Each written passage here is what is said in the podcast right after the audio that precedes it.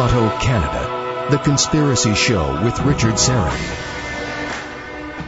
Thanks for inviting me into your home and your head, and thank you for your ears and your voices.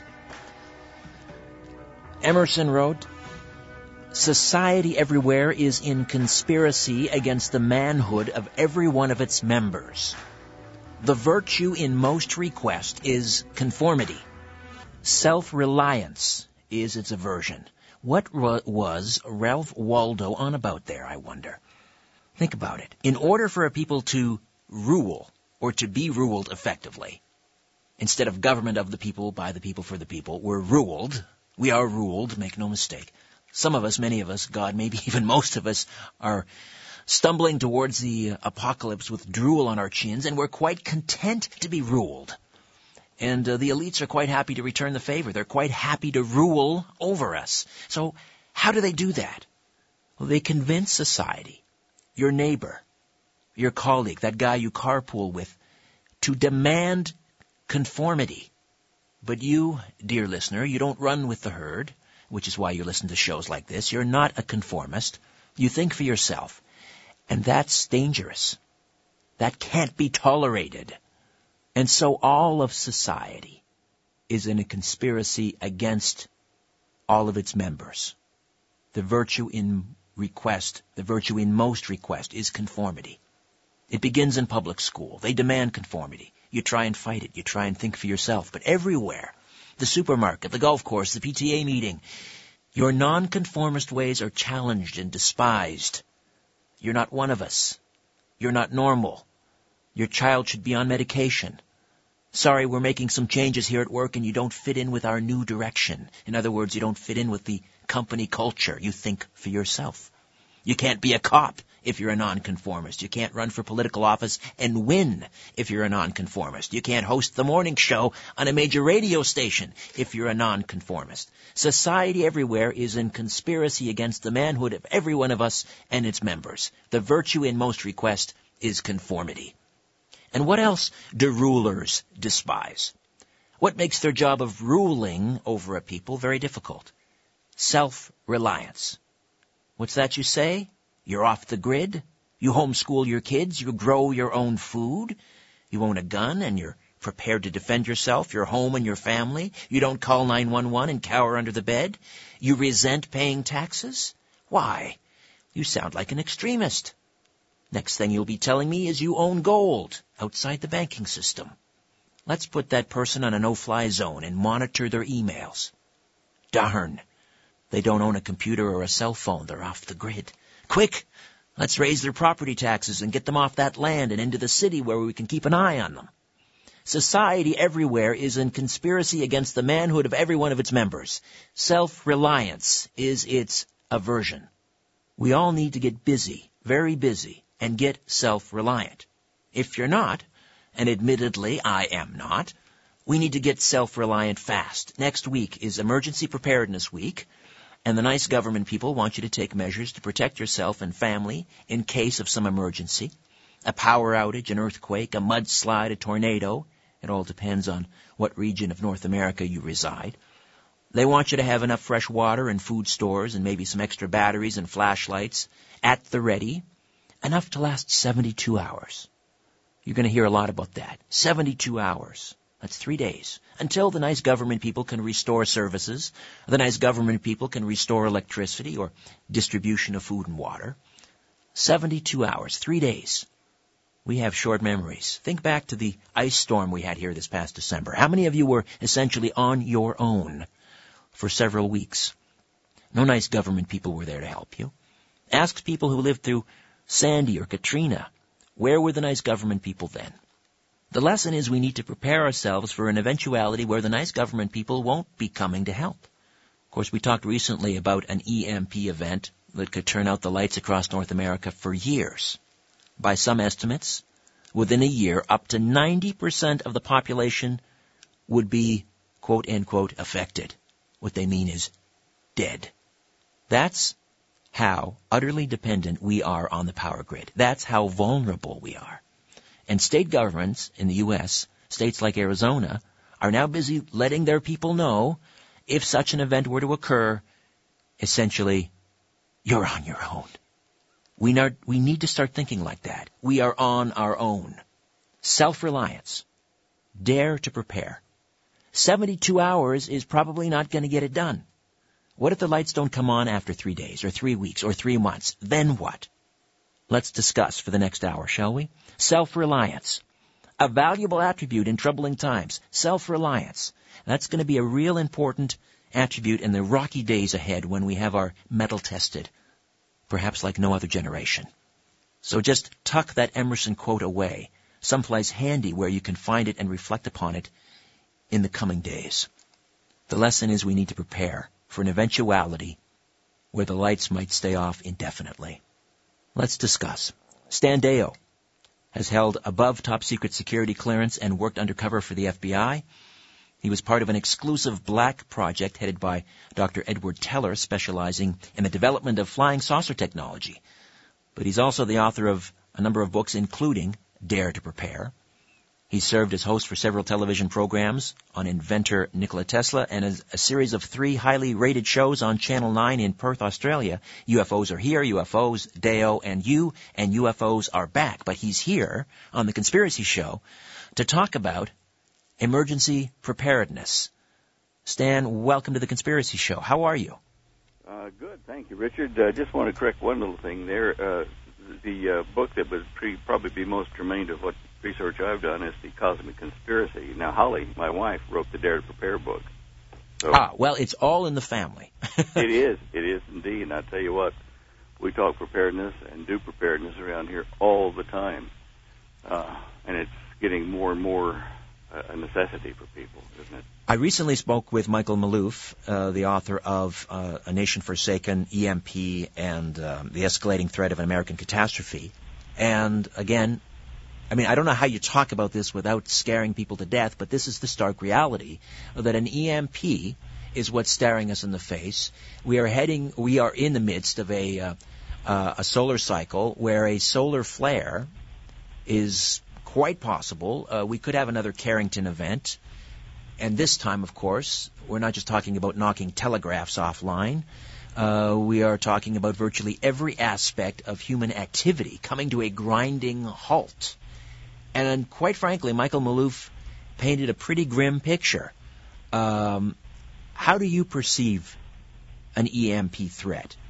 Well, I perceive it as a very real threat, um, either by act of war from some of our enemies, uh, enemy nation states, or and or from the sun itself, as you uh, mentioned just a few seconds ago. We've had two spots, uh, two very active beta gamma magnetic field spots on the sun rotate into a position where if they had had a um, that M-class flare, and they were certainly they were possible, that they were aimed at the Earth.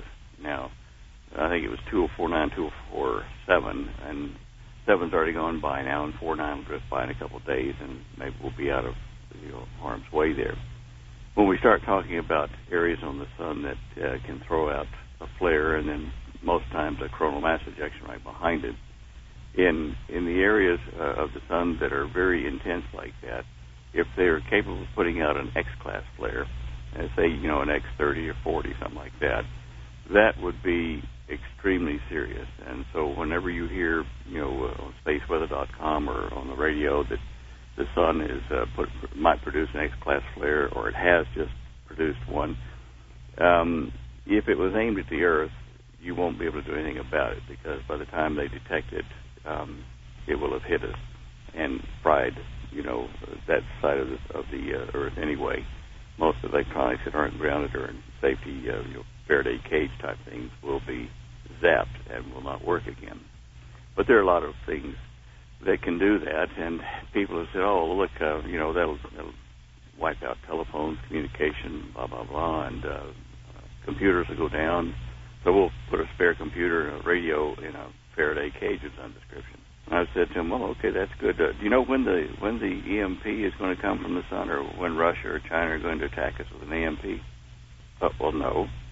So you might be using the stuff that you've uh, put away or would put away into a safety uh, area like a Faraday cage when it hits, and it won't do you any good to have the Faraday cage. Oh yeah, but I'll have I'll be operating on my computer and listen to the radio, and I'll have spare in the Faraday cage. I said, well, how many spares are you going to have? Because you're prepared for one, and if you use your spare after the EMP has fried everybody else's stuff, and you're using it, and a second one hits you, then well, you better have, you know, a third backup, and a fourth, and a fifth. And it gets to a point of ridiculous after a while. So I said, you, you better be thinking about, okay, I might have one backup of things that uh, that are you know, key to communication, find out what's going on. But other than that, you better be preparing for how to go back to the horse and buggy age and survive with your neighbors. So the the, the whole Faraday cage and, and shielding and protecting your devices uh, is really folly, is what you're saying. We need to learn how to live the way our ancestors did. Absolutely. I mean, you know, it's not folly entirely, but uh, you're going to be. Uh, it, it's like we say in gambling, it's a crapshoot. You know, it's it's a gamble because you don't know how many or when and from where an EMP situation will come. And with the current situation worldwide in, and the Middle East and in Ukraine, you know, we we're kind of pushing the envelope a bit, and I think that we could see a nuclear war or the beginning of it fairly shortly.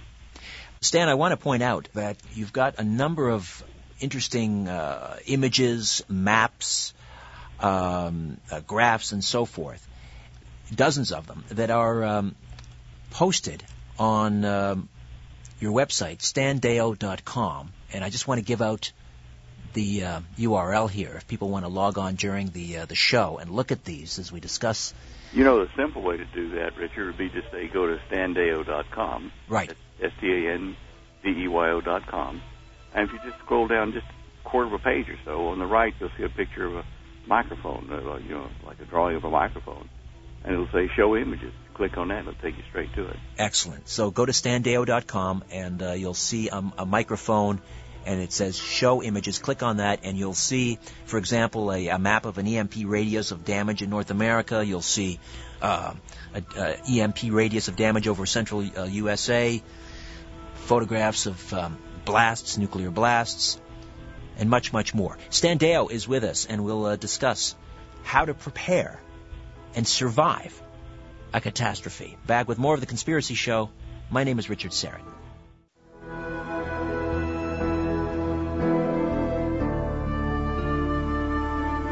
The world is being pulled over your eyes.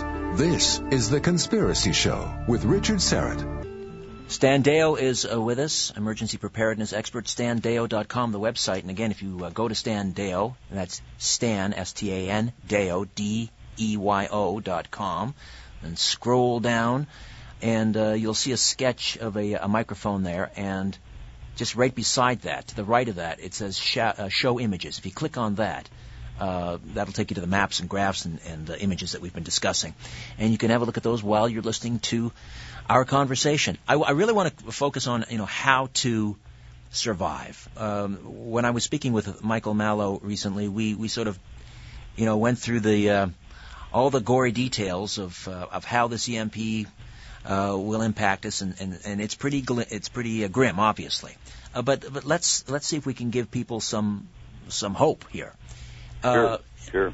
Sure. How do you, uh, Stan? How do you live? I mean, are you off the grid? do you have um, a plan in place to, to get out of Dodge and, and live off the land? Well, actually, um, here in Colorado, we we have about oh a little over one and a half acres around us. And we've, uh, you know, Holly, my wife, has uh, pioneered um, four by four and four by eight foot intensive gardening. Uh, she's written a book or two on it and uh, uh, spoken uh, quite a bit on our website about it to show people how to weather things in situ, you know, in their homes if they can't get to a, a place out away from the city. Certainly, it's not a good idea for people to live in any of the 120 major nuclear target cities in the United States, and she's listed those out in her book, the Dare to Prepare book. But um, we try to encourage people to build community around them, and here's why. If you go out into the bush, uh, into the local forest or whatever, and think you're going to go out there and survive off the land, it's not going to happen for everyone. In fact, it's going to be very difficult because of the the government's high tech ways to find you, you know, infrared and various other things that would give your position away eventually. So you, you know, and, and if you were out there in a camp by yourself with your family, maybe two or three kids and your wife, okay, and you can have all the guns in the world you want, but it's going to take people, you know, being on guard uh, duty while others sleep, and it's a very involved process to try to live, you know, in a wild west situation out in the bush, especially since a lot of these areas are being swallowed up by Agenda 21 and are probably populated by Russian troops or UN troops or something we don't know about. But um, they're just you're not as protected as you think out in the in the wilderness. Uh, small group of one person on foot and traveling might you know be okay, maybe two, but you're, you're going to encounter a lot of problems out there. So we've been teaching people to get to know their neighbors and uh, to live away from the major cities so that you have less population problems to deal with and people get hungry and start forming gangs roll around. Um, you know, just a, a case in point, uh, in New York in 1977 when they had the 24-hour power outage, uh, in one night, the looting and raiding that occurred in, in New York uh, caused 3,700 and some odd people to be arrested, and that was about half of who actually committed crimes that they caught. Now, in one day, now if you get an EMP, either from the sun or the enemy or whatever, it wipes out power for months, maybe years. Uh, imagine what it's going to be like. It, it'll be like a Mad Max scenario. Right. So, the, the, it's a pretty thin veneer of civility. We we we we often remo- you know try and convince ourselves that when things are at their worst, we're at our best. But that grows tired after a few days, doesn't it?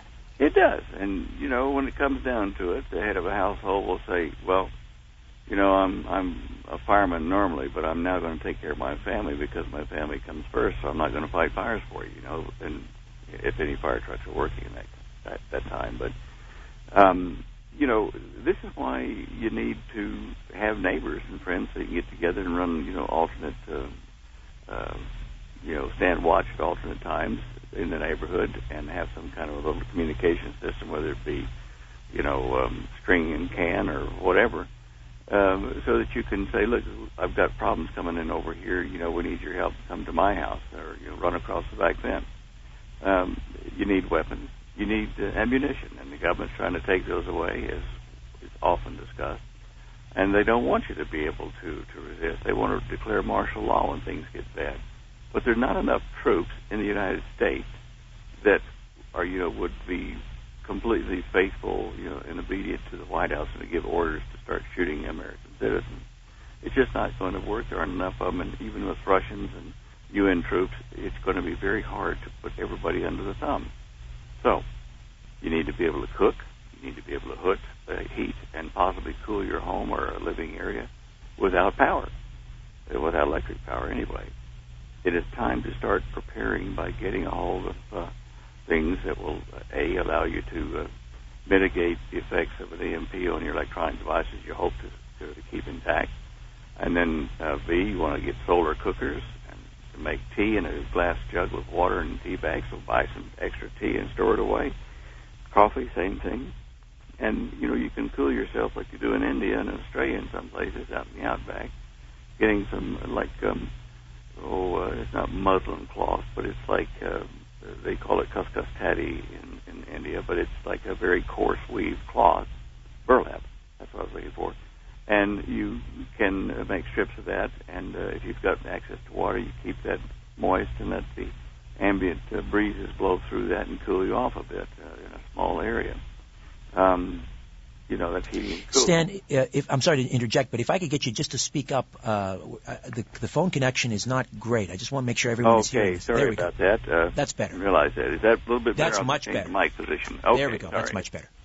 Okay, and um, you know, so okay, food is going to be a big issue. You don't want to be standing in food lines and, and handouts from FEMA and stuff like that. So you must have these things on your property and stored away quietly. Don't make a big deal about it if you do store things because I'm sure there'll be a point in time when, when the government, whether it be local or federal, will say, "Oh, uh, look, uh, folks, uh, we're in a time of crisis, and as you know, food supplies are very limited.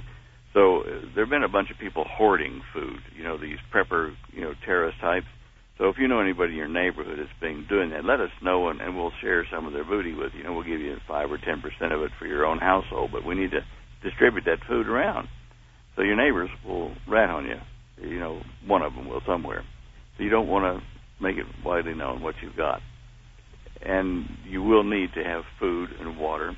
And that we put in in our place, we couldn't dig a well. Uh, a, couldn't afford it, and B, if we could, if we could go down 1,200 feet and still not hit water where we are.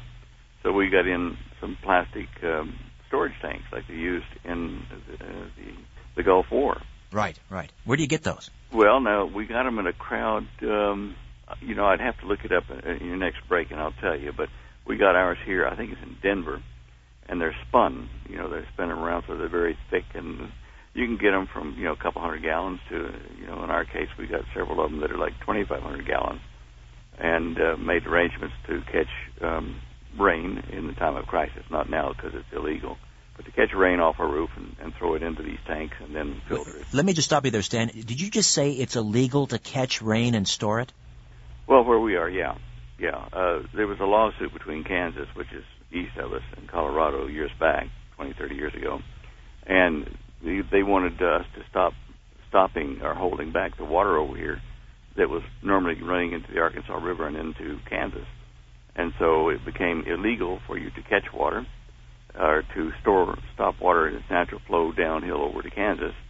And um, you know, as long as you didn't make a big deal about it, people got away with it that needed the water in the mountain communities. In the more populated cities and stuff here, you know, it became obvious that you were breaking the rules, and somebody had a, a nasty on for you, they could report you. But there are ways around that. But in, in Australia, for instance, we left there in 2001. Off, we sold our farm and came on back up here. It got to the point down there in that socialist country where they were going to start putting a tax with a little meter on our water tanks they're going to tax the rainwater. Tax the rainwater. Yep. Oh my lord. now, once you store the water, you store the rainwater. How do you how do you purify it? How do you keep it clean and so forth? Well, uh, there are a couple of ways. Uh, in the downspouts that catch the water coming off your roof, you'll have dirt and you know bird droppings and things on the roof. You don't want that in your water, or not much of it anyway. You'll get some no matter what. But there's a little gizmo that will divert the early few minutes of a rainfall it'll divert it so it doesn't go down into your tank that you've got storing the water. And after it's thought the, that the roof is clean, okay, it'll now close that little flap door and it'll start putting this rainwater into your tank. Now you'll still get sediment and junk in there. To say a lot of it will just settle down. Uh, in Holly's book, uh, the uh, Dare to Prepare book, and I think even on our website in the preparedness section, there are instructions about how many you know, teaspoons or, you know, uh, drops, etc., of chlorine, which kinds of chlorine, powder or liquid to use for so many gallons of water to purify it. And then after you've done that, you want to filter out the junk that's in there, you know, um, the, the turbidity that's in there, just little chunks of things. And you put that through, say, something like a, a Berkey water filter. Uh, we have um, two or three of them here in the house, and uh, we use them all the time now anyway because these will filter out even you know viruses and bacteria and stuff like that. And they don't require power or pressure from the, the mains. You just pour the water in and let it uh, trickle down through the filters, and then put it into your cup and drink it. Um, you do need, in some cases, if you got very dirty water, you know, a lot of chunks and stuff in it, and some dirt maybe. Uh, you do need to make a little pre-filter, and you can do that by putting some sand and some charcoal in a uh, a bucket, uh, you know, with a little drain at the bottom of it and an open top just to get rid of all the junk, you know, the heavy stuff that would clog your fine filters, like in the Berkey. Right. And once you've done that, that's, that's a pre-filter.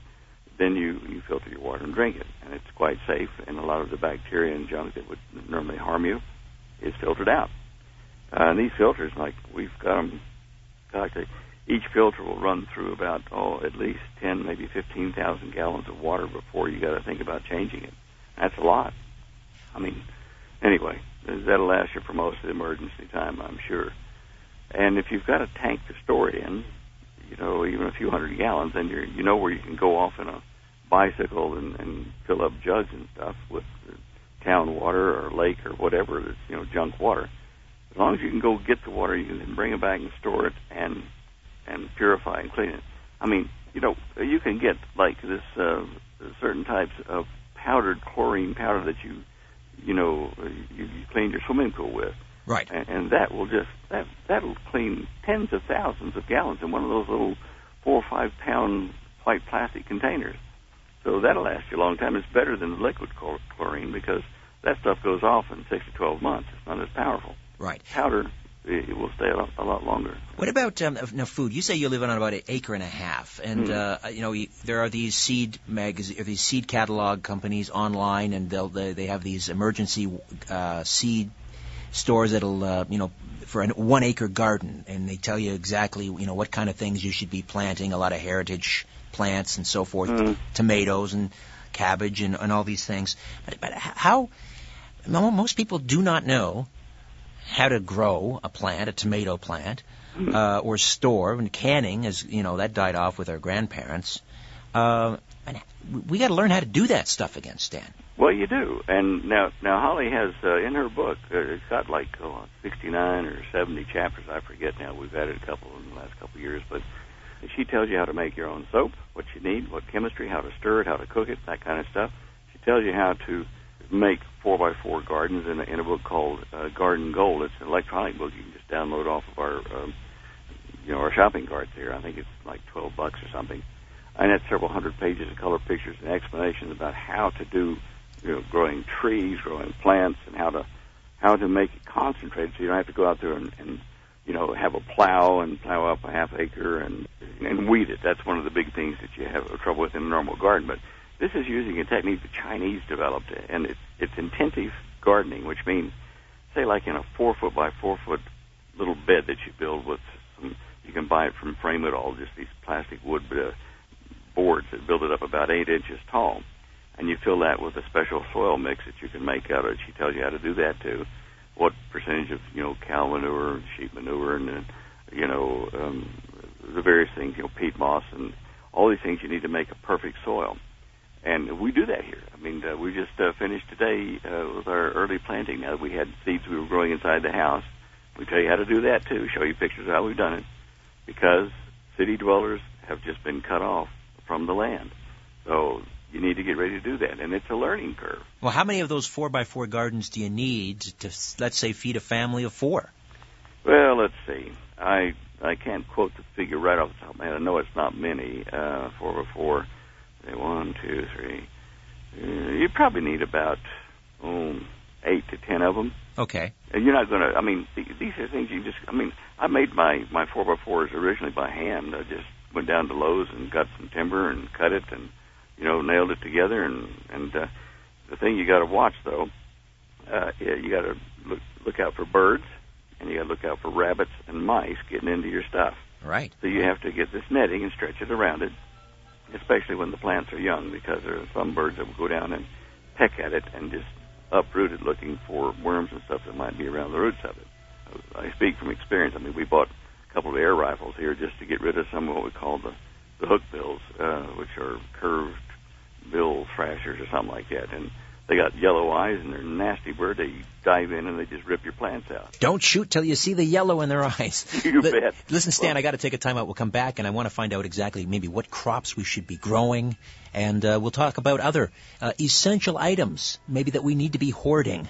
Yeah, I've got some information on this EMP protection stuff that people ought to hear. We'll do that when we come back. Stan Deyo, as we talk about preparing for a cataclysmic event. Back with more of The Conspiracy Show. My name is Richard Syrett.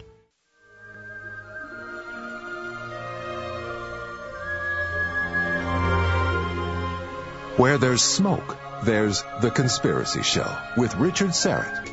Welcome back. You know, the day could be uh, slowly approaching or quickly approaching, uh, where each of us may have to trade in our company identification badges for a shovel and a pair of overalls and become micro farmers.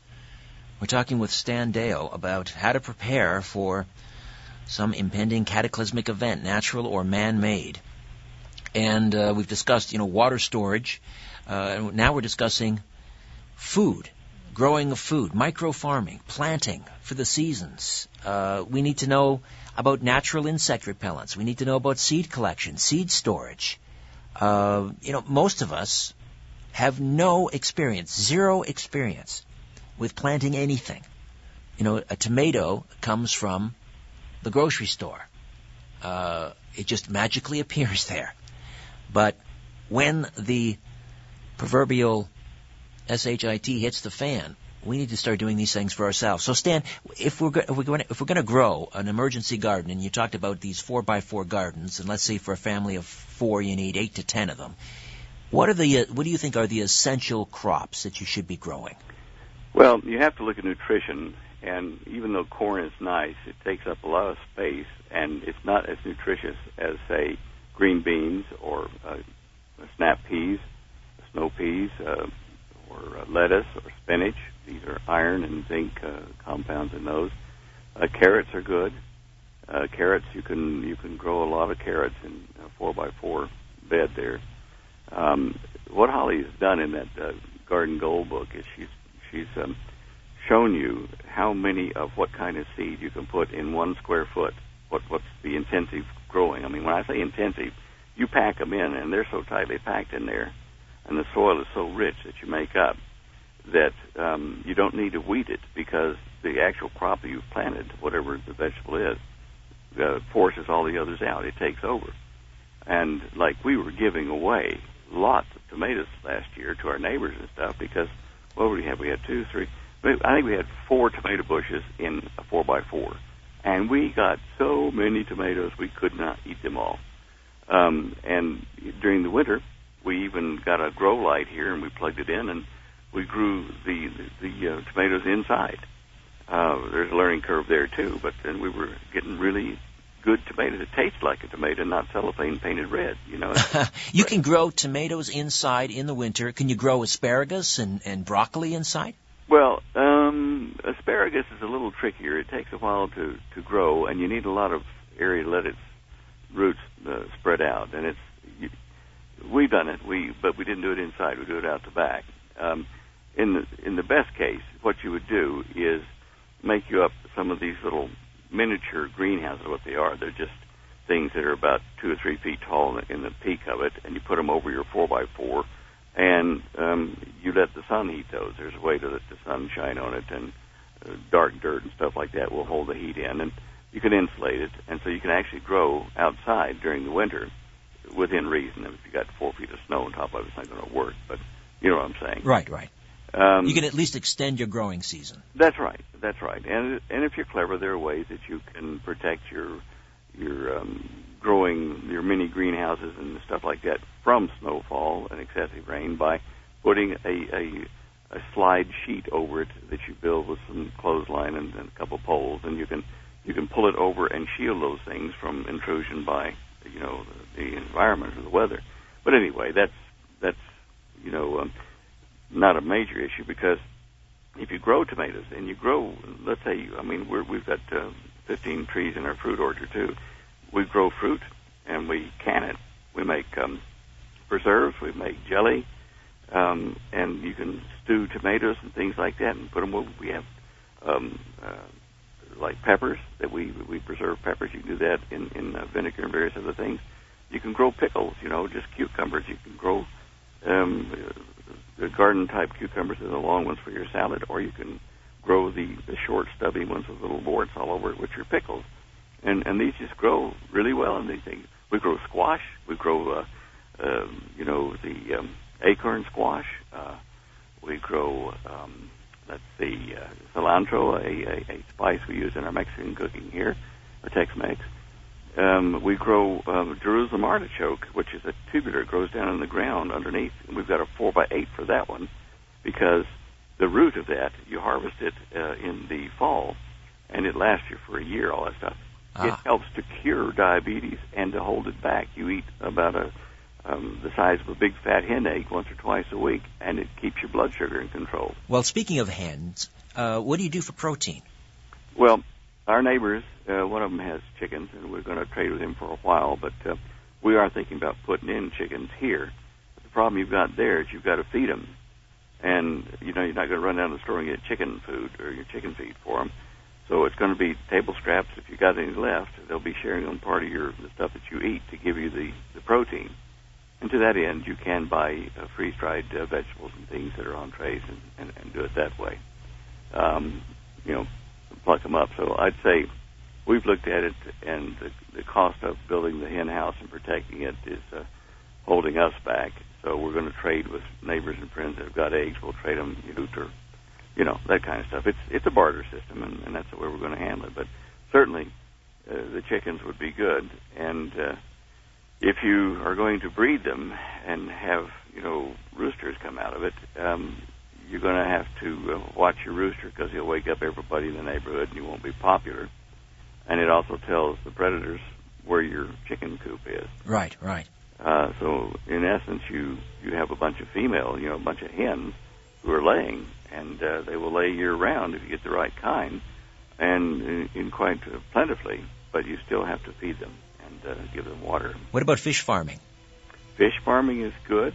Um, we tried that on the, on our farm down in Australia, and we had about a hundred thousand gallon uh, pond there, and uh, we raised uh, yellow yellow tails and silver tails, I think something like that they call them down there. But that takes probably a year, year and a half to get them up to eating size.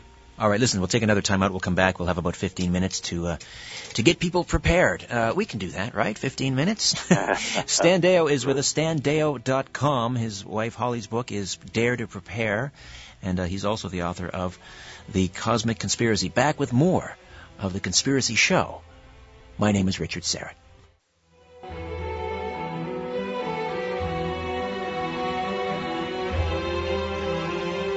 Big Brother is listening. And so are you. To The Conspiracy Show with Richard Syrett. Here's another age old skill uh, that has gone by the boards years ago uh, that's going to come in handy again, and that's uh, candle making. Do you know how to make your own candles, Stan? Yep, that's in Holly's book too. Is that fairly straightforward? Oh, it is. There, that uh, you just need to have your supplies, you know, your wax and uh, your tallow or whatever you're going to use, and some uh, uh, thread to use, you know, or like a little thicker than thread, cord to use as a wick. Um, but she goes through all that in the book.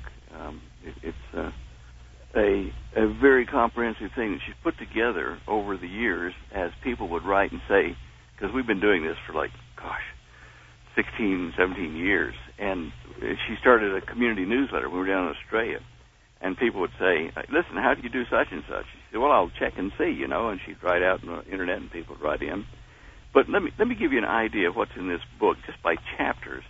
I mean, there, there's a chapter, a whole chapter dedicated to uh, type of generators and what you need, and uh, uh, you know, um, if you're going to do emergency water treatment, there's uh, two or three chapters on that.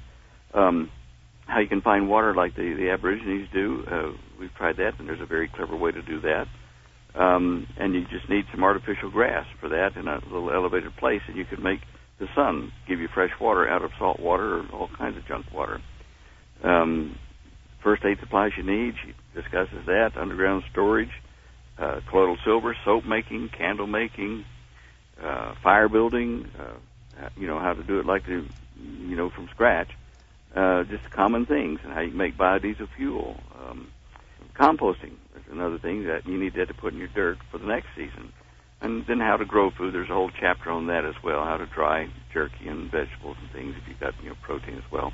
And seed uh, seed storage and collection is is important. I mean, you've got to hold back obviously uh, some of the some of the seeds for for the next growing season, and then how do you Well, that- store those seeds? Well, now you don't want to uh, let them be in a temperature that's uh, say above 70 degrees. You want to keep them at a constant temperature at 70 between say, oh, you can take them out of freezing. We've got some we keep in our freezers, but when the the electricity goes, we'll have to be uh, letting them go at uh, a cool temperature, which you can dig down like the old root cellars they used to have. You dig it down probably six to ten feet, well, six to eight feet, I guess, and down that deep, you can cover it over and keep the temperature fairly stable, and the seeds will stay for viable for two or three years from one season, as long as you don't buy hybrid plants to start with, because those seeds aren't any good to come off of that. They'll they give you spindly fruit or vegetables if they give you anything at all. Uh, she she also covers how to take care of your pets, provide for them with some of the food and stuff that you're going to be eating and that, that they would need, gas masks, nuclear emergencies, how to survive the fallout cloud, you know, Uh, there's just there's a heap of stuff in there, and you can read about it on the website. You go click on that standeyo.com and click on Dare to Prepare, and, and she'll show you the, the chapter titles and, and give you an idea what's in that book. I mean, this is this book. Her book is being used by government first responder uh, classes. Okay, it it is really the Bible of emergency preparedness for homes and even for like um, the counties and cities and stuff, in small cities and things. Give us some tips on some uh, some ordinary household items uh, that can be used for other purposes. I remember uh, re- reading once about a you know a makeup mirror could be used to start a fire, or a watch could be turned into a compass. These sorts of things. Oh, a, um, a camera lens. If you got a camera, you can. I have a little thing that I bought at Amazon, which fits in my pocket because I'm getting older and I need to, uh, you know, enlarge the menu so I can read it at a restaurant and it's got a little thing about the size. It's less than the size of a quarter. It's probably about a nickel size. A little magnifying glass built into it, not thick. And I started to fire out in the orchard yesterday with it. To some of the dead leaves. I just thought I'll try this and see. It took me something like um, five seconds. Um, and those you can carry around with you. Um, anyway, yeah, you, you you can start fires that way, and uh, you got to know a little bit about how to get your tinder and you know the, the stuff to trigger the fire. Uh, one thing I wanted to to, address here before we go into some of these other common things is on that show images page, I did some research uh, on a couple of very important issues. One, people were saying, look, can we protect our devices inside of a metal trash can that you can get at the hardware store? Use and it as a Faraday cage, essentially. You can, but I've got a video on there. It's down around the fourth line down the first uh, image there. It goes to a video on YouTube where Dr. Arthur Bradley wrote uh, a book on the subject actually does the proper thing in testing broadcast signals and shielding in a trash can. And he shows you that if you just put that metal lid on that trash can, it's not going to be very efficient at all. It will let the, the EMP leak in. It's such strength that it will hurt the device and kill it, you know, whatever you're storing in there. But he says if you go down to Lowe's and you buy two inch wide, you know, the uh, air conditioning ducting tape, that metal conductive tape. Right, right. And you just put that around. It's sticky and, and it's conductive. You just tape around the edge of that lid where it joins the the uh, can, and it increases by about 500 percent the, the shielding. And it, you know, it's not expensive. There you go. So your metal trash can can be used as an EMP cage. Now, someone else just emailed me. Actually, it's our friend the Dude, one of our listeners. Uh, the Dude, he goes by, and he says everyone's got a Faraday cage practically in their house. Their microwave oven. You just unplug it, well, in the in the event of a power outage, it's going to be uh, useless anyway. So right. you could store things in your old microwave oven. You could indeed. Um, now, there's something else too. Now, a lot of people are, are um, you know getting these trash can type things to do it. They need to know about that foil or that tape you put around it, but also you need to put something inside there that's non-conductive, like a uh, plastic or uh, not not newspaper or cardboard that can get if it gets any water in it, it'll it'll conduct. So you want something like plastic or or uh, wood, hard wood, to sit whatever you're protecting on top of, so it doesn't touch the edge of the can on the inside. And secondly, uh, there have been a lot of tests done uh, out at uh, the White Sands uh, you know, nuclear facility, testing what an EMP will do to your car. And they have a big tunnel that you can that they've been driving cars through and hitting it with a field strength of an EMP bomb. And contrary to what a lot of people think, 97% of the cars out there will survive it. It might make your clock run a bit funny, but the car, if it stops, it'll glide to a stop. It won't just suddenly jerk to a stop, and you can restart it. Ah, well, that's some good news. It is. Now, if you if you take a wire and attach it to the frame of your car and put it down into a uh, a pipe you drive down the ground about four or five feet, you know, copper rod or something like that, so you ground it, you can then use your car as a Faraday cage. Throw stuff in it, shut the door, and it's safe. You see what I'm saying? Right, right. Uh, so you know it, it's not the best, but it'll do in, in a pinch. You can use mylar bags. We talk about that, you know, here a lot because uh, Holly uses it in the uh, the Dare to Prepare and in the in the food storage section. A mylar bag is like those those uh, shiny balloons that you get at Walmart or something. You know, helium balloon. It, but a but a bag made out of stuff is much higher quality, and you can take that and put your cell phone in, you put other things in, roll it up, put a clamp on it, and it shields. Uh, I've got a video on that there too on using that. So those are important things about this Faraday cage because I wanted to get people to read and be educated. And there's a report by the government, the report of the Commission to assess the threat to the United States from electromagnetic pulse attack. That report is on my website. It's a PDF. Click on it. It's down the fourth row, right in the middle, in blue and, and white lettering.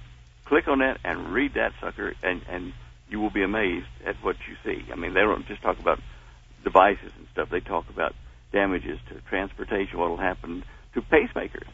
You know, uh, again, about 90% of the pacemakers, you'll get through it because they've been building them now with metal shielding on them so that when they put the paddles on somebody to revive them, it doesn't hit their pacemaker. So pacemakers will probably be okay for most people. You know, I hadn't even that hadn't even occurred to me in in the uh, event of an EMP. What will happen with to all these people with pacemakers? And not only that, the ones that do fail, and, and that'll be a very small percent. The body is not going to. I mean, the heart's not going to stop unless something really, you know, like like panic sets in, because the heart will normally be producing a weak firing pulse for the, you know, to, to make it convulse, and that will pick up and it will be erratic and stuff like that, but you'll still be alive so you don't panic. You know, I mean, even if your your your pacemaker fails, so uh, you just go on to Plan B where you're not quite as active and you're careful and uh, keep calm. But there's just so many good things like that in this report. Not everything from the government is, is bad news. No, absolutely not. No. Um, what, what, give us a couple of other items, uh, useful household items that are handy in an emergency. Okay. okay. Uh, power is if you can get power uh, solar panels and power batteries. Uh, I suggest that you get Edison and uh, nickel iron batteries. You can get them from um, oh um, uh, well in, in Denver. There's a, a young fellow that's been bringing in from, from China, but he's going to start making pretty soon as a, in his in his company. But uh, you know, uh, wind generators, uh, solar generators, uh, bicycles that be turned into you know like you put out maybe oh 80 to 100 joules, uh, you know, like watts if you're pedaling pretty fast. But um, anyway, these these kind of things uh, you can get from a company called IronEdison.com, uh, I-R-O-N Edison.com, and these this concept was invented by uh, uh, Mr. Edison a 100 and some odd years ago, Thomas Edison, and they still work and they're better than the other batteries as far as how much power you can get out of them. Um, a friend of mine and I are working on a prototype of a way to make a wind generator that has no moving parts. Um, the wind will blow through it and build up a charge in a capacitor, and you can then dump that into these batteries and, and use it. Um, so power, water, food, biological necessities, medicines. Get get ahead on your medicines. Uh, your own painkillers or things that you uh, can stretch out a bit, then stretch them out and get a month or two ahead, you know, by cutting back a bit, but storing them in a cool place. Well, listen, Stan, uh, again, we'll direct people to the website standeyo.com, Stan, S-T-A-N, Deyo, D-E-Y-O dot com, and uh, the book written by your lovely bride, Holly, Dare to Prepare. Lots of information in there. Can they order the book right off the website? They can. Uh, we've had a recent uh, increase in in demand, and so we're in reprint now. That I put up on the website. We'll have new stock in uh, the 16th of this month, but uh, they've just swamped us here. So. All right, Stan. Great pleasure. We'll do it again sometime soon. Thank you, Rich. Appreciate it. Bye bye now. Bye bye, Stan. My thanks to Tim Spreen. Back next week, brand new program. Hope you'll be along for the ride. In the meantime, don't be afraid. There's nothing concealed that won't be revealed and nothing hidden that won't be made known. What I say in the dark, speak in the light. What you hear in a whisper, proclaim from the housetops. Move over, Aphrodite. I'm coming home. Good night.